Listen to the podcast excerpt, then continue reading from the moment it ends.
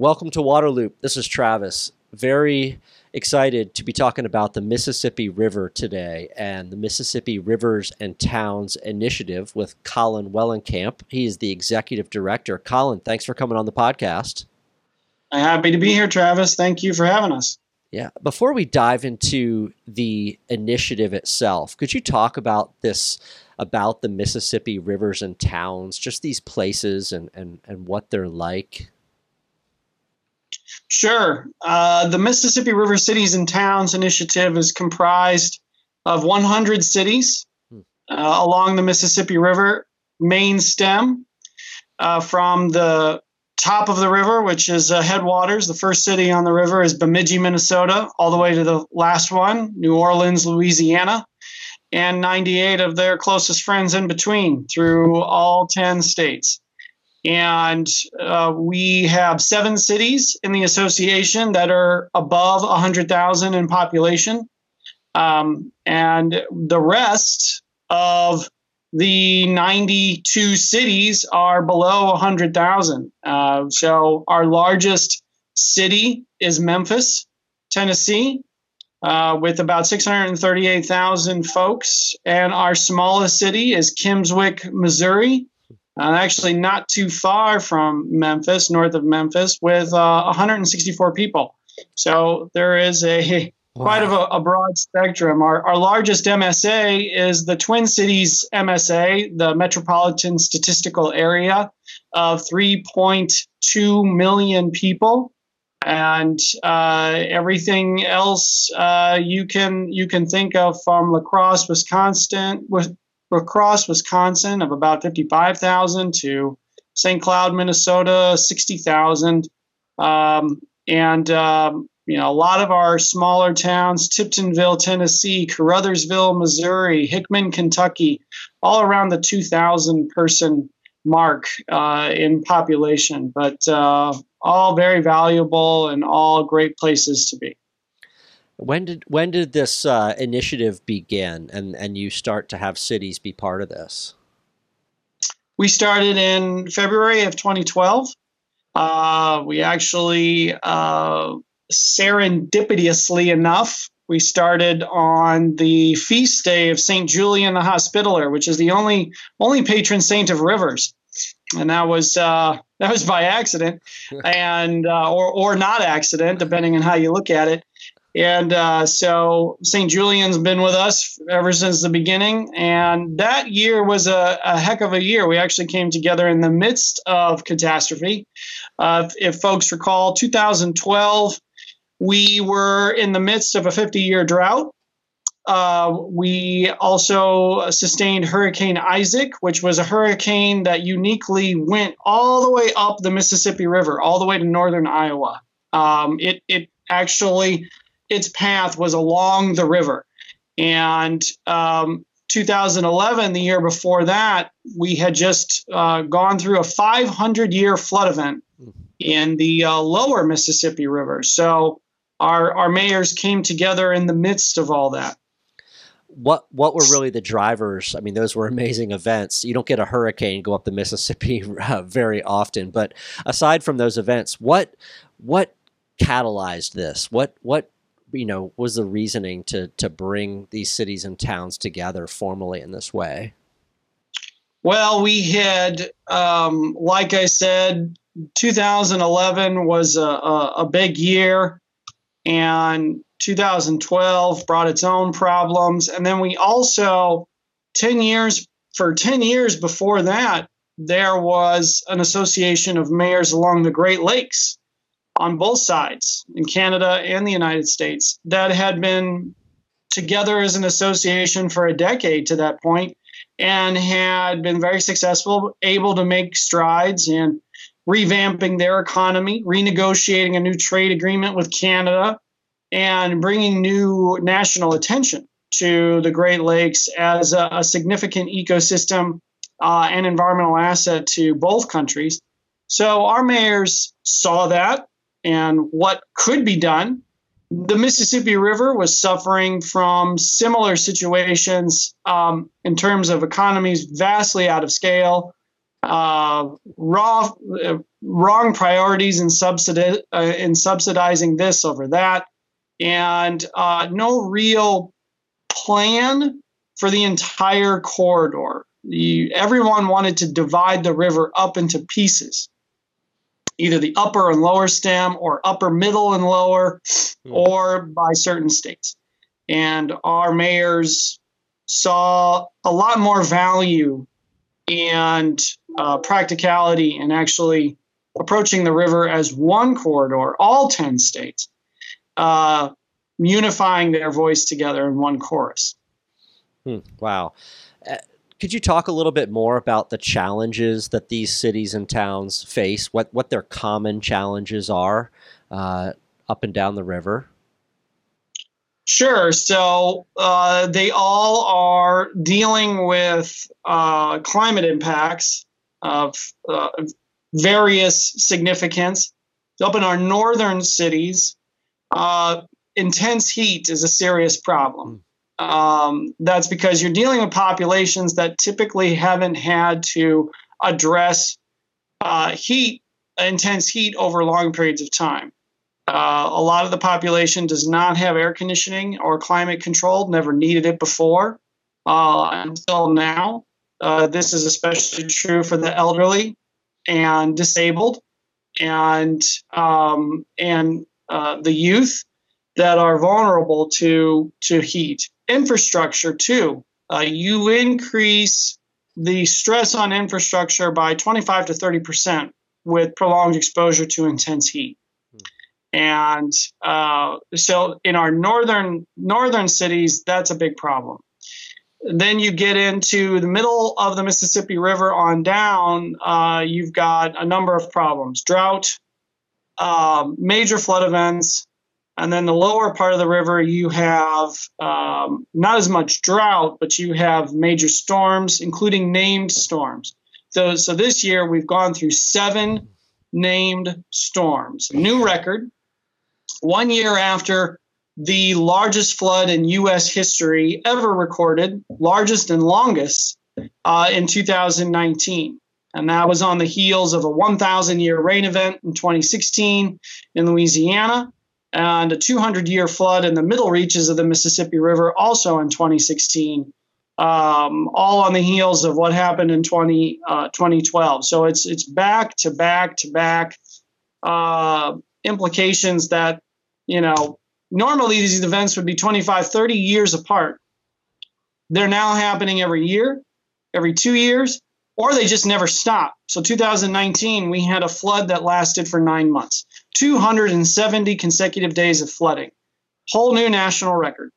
Um, it, was just absolutely uh, uh amazing. Where where was that? Where was that area? Um, so that was varying degrees from Red Wing, Minnesota to New Orleans. Mm. so yeah, the, the, whole way up and down there. Wow, yeah. incredible. Yeah. Um, well, that's very interesting to hear so much focus on the impacts of, of climate change and the extreme weather that comes with it, the heat, the rains, the, the hurricanes. Um, you know, a lot of people, I think, with climate change, they think about uh, what's happening along the coasts, they think about the drought in the West, um, and don't think maybe as much about that that middle of the country, that Mississippi River corridor, and the impacts that are being seen there. So I'm, I'm glad you shared that information, and certainly the mayors uh, of these towns and cities are, are acutely aware of what's happening. So, what is the Mississippian River and Towns Initiative? What are your kind of programs? What's your and, and your overall kind of focus? Right. We split our work up into five program areas. They're not in any particular priority order. One is clean water, Two is disaster resilience and adaptation. Three, international food and water security.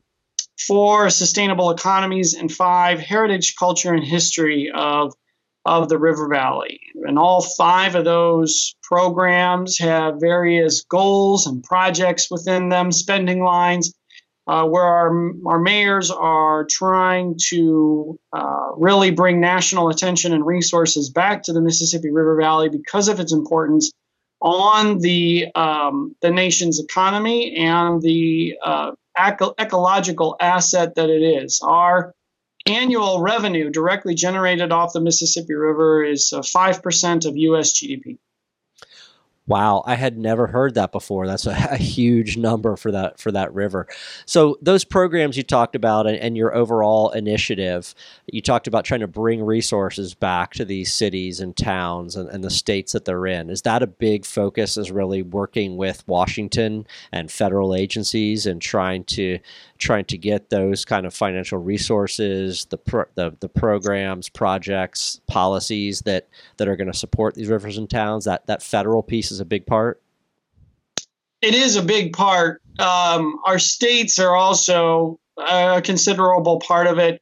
It's just as an association, we don't have the staff um, within MRCTI to really uh, orchestrate state by state campaigns we would if we could, and if we had that budget, we would totally do it. It's just we're we're not there yet, um, and so we focus on the federal government.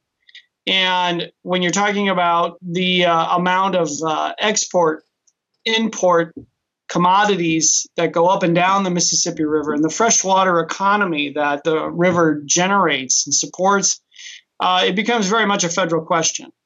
And there are no such thing as, as earmarks anymore. So everything we approach we have to do in the in the position of a national program and national spending and then of course like everybody else in the country we have to go in and compete for a piece of that through grant dollars um, and otherwise.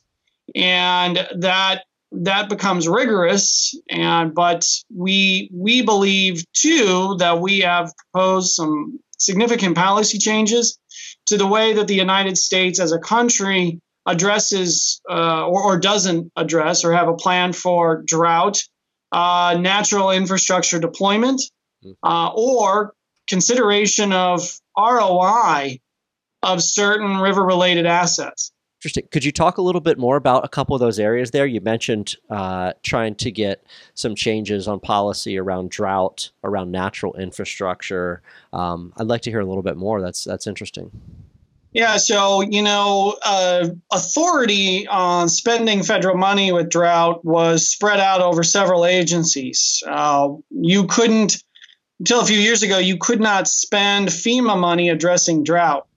Uh, now you can, but even now it's still relatively difficult. And there's still a lot of questions around how do you declare a federal disaster area based on drought? What does that look like? Because um, you still need disaster declarations to spend FEMA money.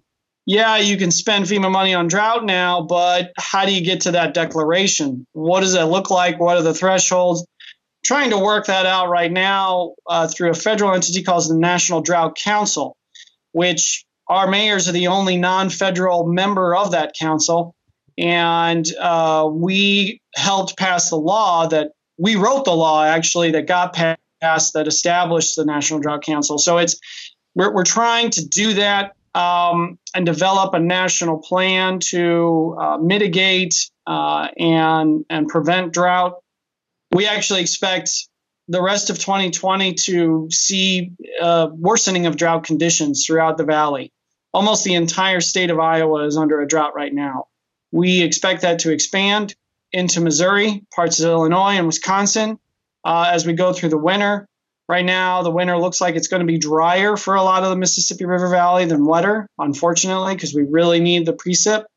Um, would you think it was odd after going through 270 days of flooding, why would you need more precipitation? That's because the summer was really hot.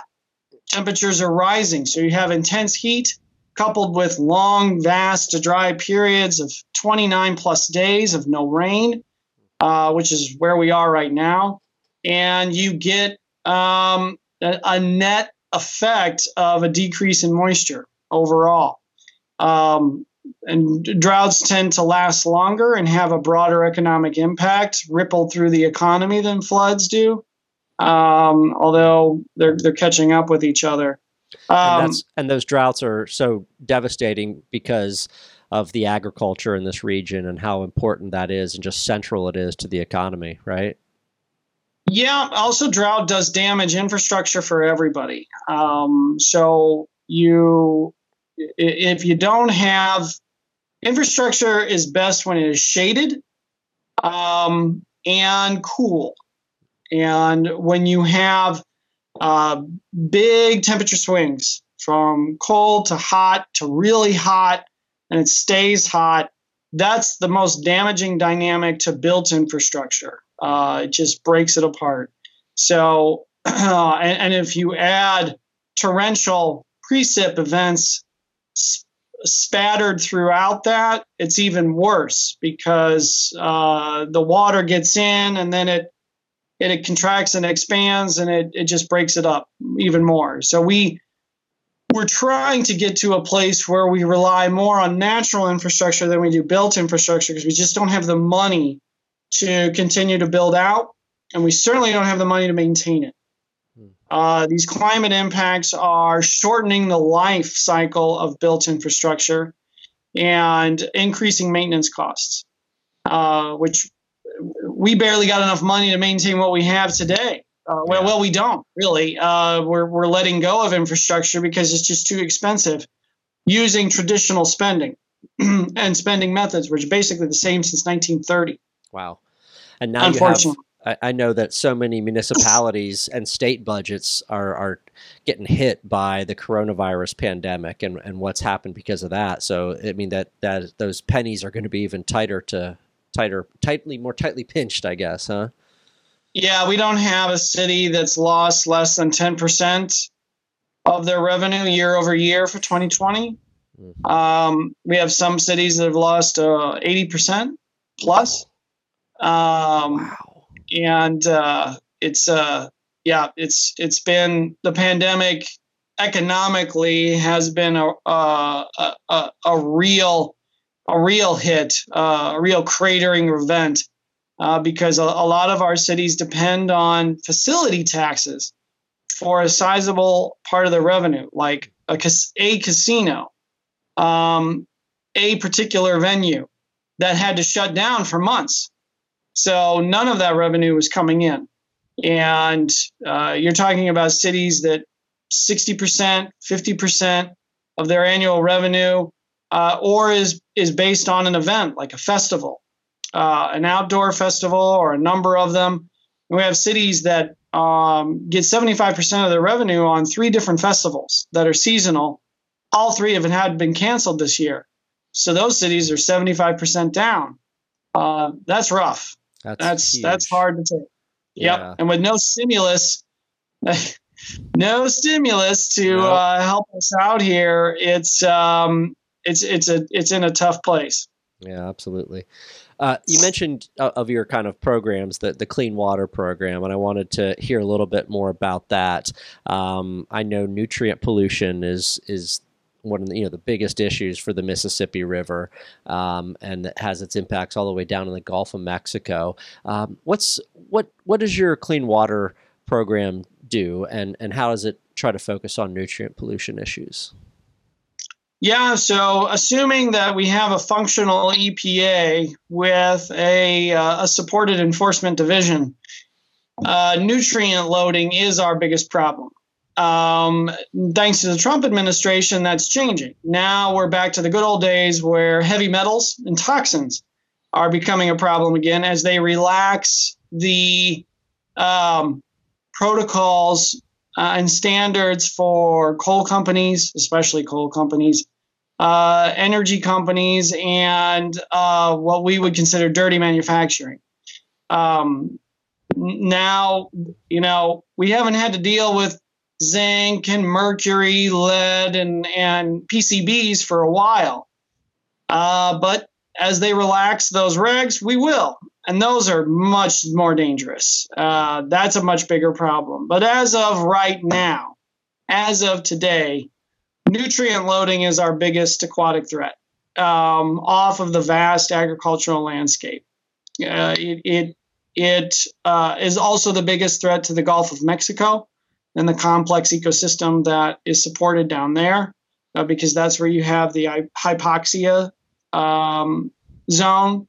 Um, uh, 15,000 square miles of, uh, excuse me, 5,000 square miles of, uh, of hypoxic uh, water area just uh, from the from the mouth of the river on out into the Gulf, and much of that is caused what comes out of Illinois, Wisconsin, Iowa, Missouri, the big ag states, um, and we we you know we have we have mayors that are full time farmers.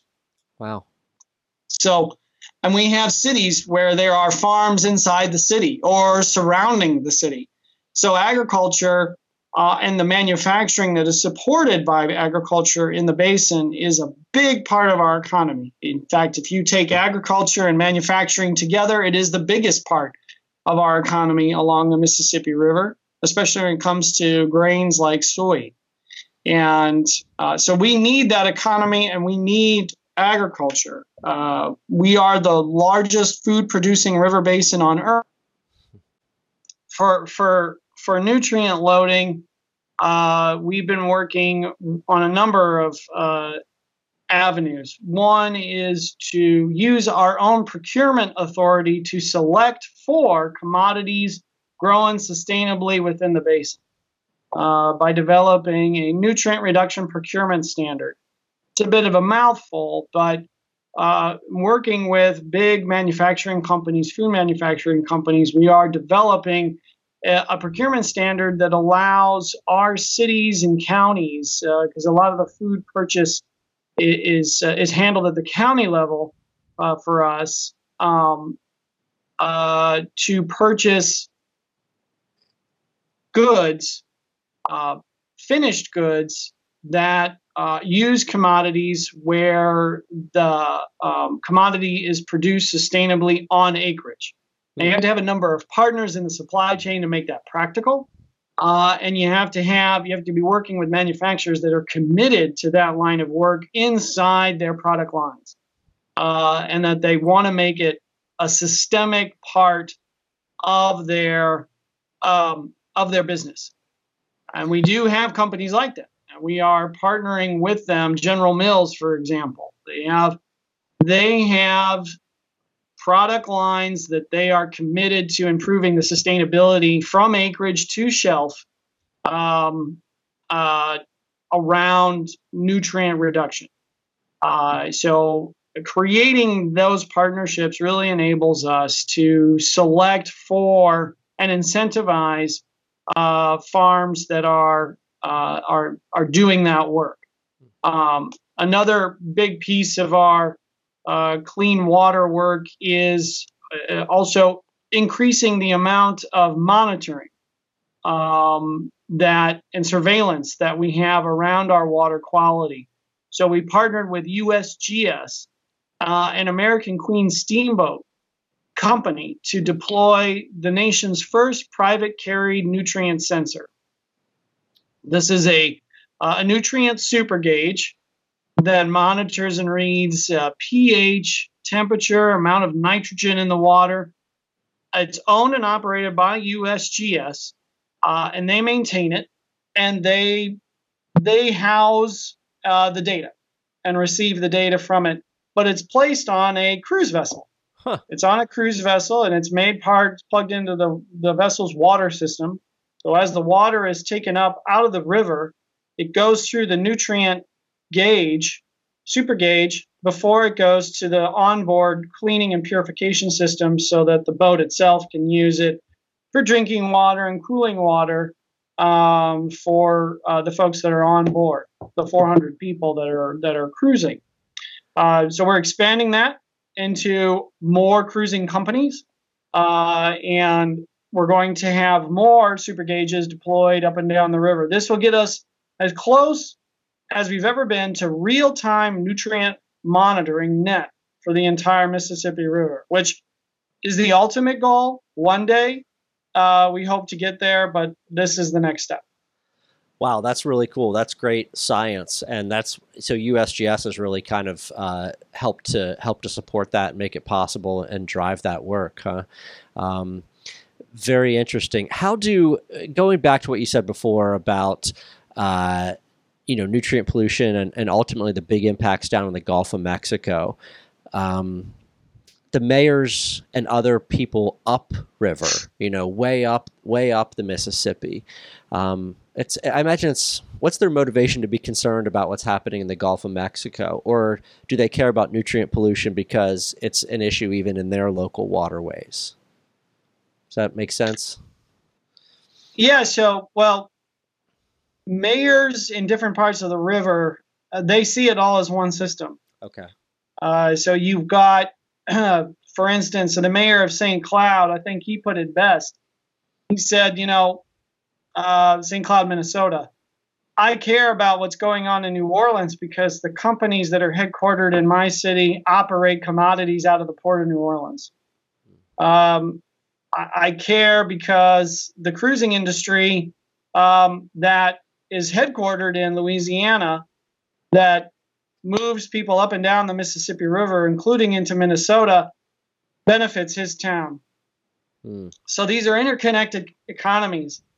Uh, and then, of course, the mayors below big cities in the upper part of the Mississippi River want to work with those mayors and care about it uh, because what they put in the river, the mayors in the South have to deal with. They they have to deal with the consequences. So, and, and the mayors up in the north in the middle part of the river, they see the, the number of problems that their colleagues in the South have to deal with is a direct reflection on their performance where they are in their own hometowns. So uh, is very much, everyone is very much interconnected and everyone is very much uh, interdependent on a uh, healthy, ecologically sound river uh, that needs to perform economically well. Yeah.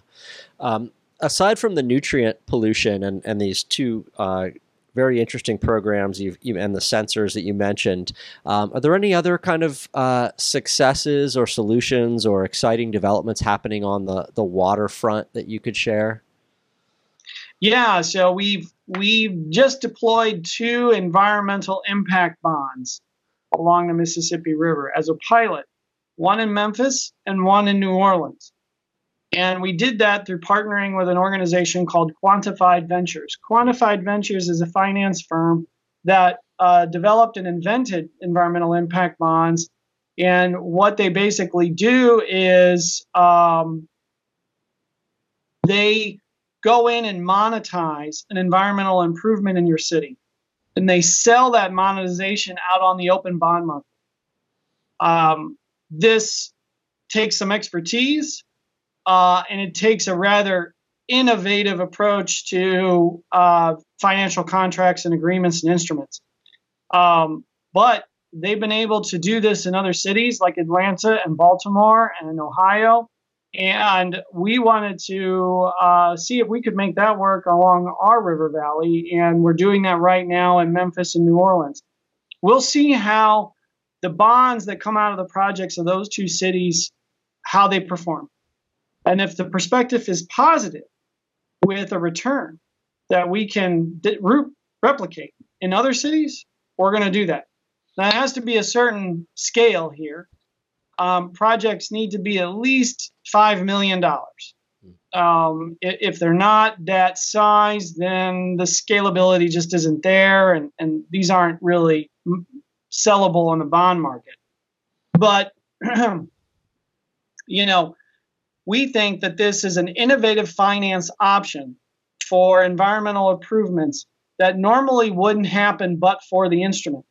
So, and that's because because these are um, non conventional solutions to hard infrastructure issues. Selling these things on the open bond market through traditional municipal bond products would be more expensive. We would be above that 3.5 to 4% mark because there would be added risk. But if we do it through the environmental impact bond model, we're able to reduce that risk bring the borrowing costs down where it's municipal bond compliant, around the 3.2% hmm. cost ratio, which is what we can afford as cities. And that makes this project possible. Otherwise, it would just be too expensive uh, because folks, investors would look at it and go, mm, that's not what you normally do, and it's risky. So I'm going to make it. I'm going to charge you more. Well, it sounds that's like a, really, a big benefit for us. Yeah, sounds like a very innovative way to try to get more of those financial resources that are needed uh, in the face of you know needing to upgrade so much infrastructure and deal with disasters and and have these tough budgets post you know because of the coronavirus and so forth. That's a very interesting one to keep an eye on. Um, great. Uh, the other thing I wanted to ask you about, just kind of lastly, was uh, the focus on river culture and heritage, uh, and why um, why that's that's important. Um, you know, I think the Mississippi is a very special place and has a, an incredible history. But I wanted to, to hear a little bit about why the the mayors and of these cities and towns uh, have that as one of the priorities for this initiative. Yeah, you know, we we have um, we have a unique heritage and culture along the Mississippi River um, for our cities because our cities exist because of the river. You don't really see that along the coasts. Um, along the coasts, you know, you have you may have colonial towns from the Revolutionary War period, um, which are fantastic to visit, but uh, you know you'll have dueling identities there hmm. um, because that was before our nation was a nation. Mississippi River is uniquely American. Uh, it is the crossroads of our of, of all the time periods of American expansion, American uh, identity, American ingenuity.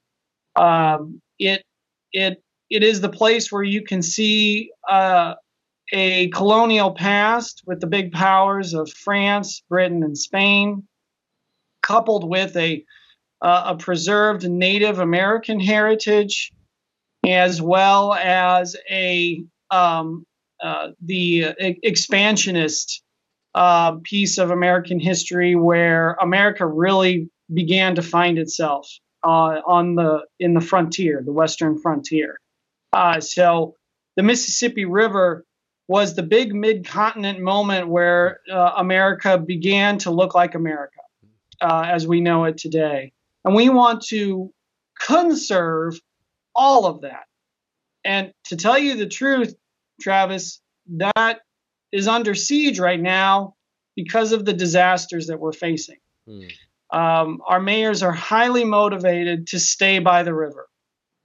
Uh, hmm. you have probably heard about this uh, national retreat from climate vulnerable areas. Hmm. This would be especially in coastal zones like Miami, for instance. You know, mm-hmm. Miami is like ground zero for sea level rise. According to the U.S. Army Corps of Engineers, Miami is the first city that will need to be abandoned or removed um, in order to accommodate a rising ocean. We do not see that as part of our future along the Mississippi River. Um, folks have said to us, why don't you just pick up some of your towns that are flooded every year and move them? Hmm.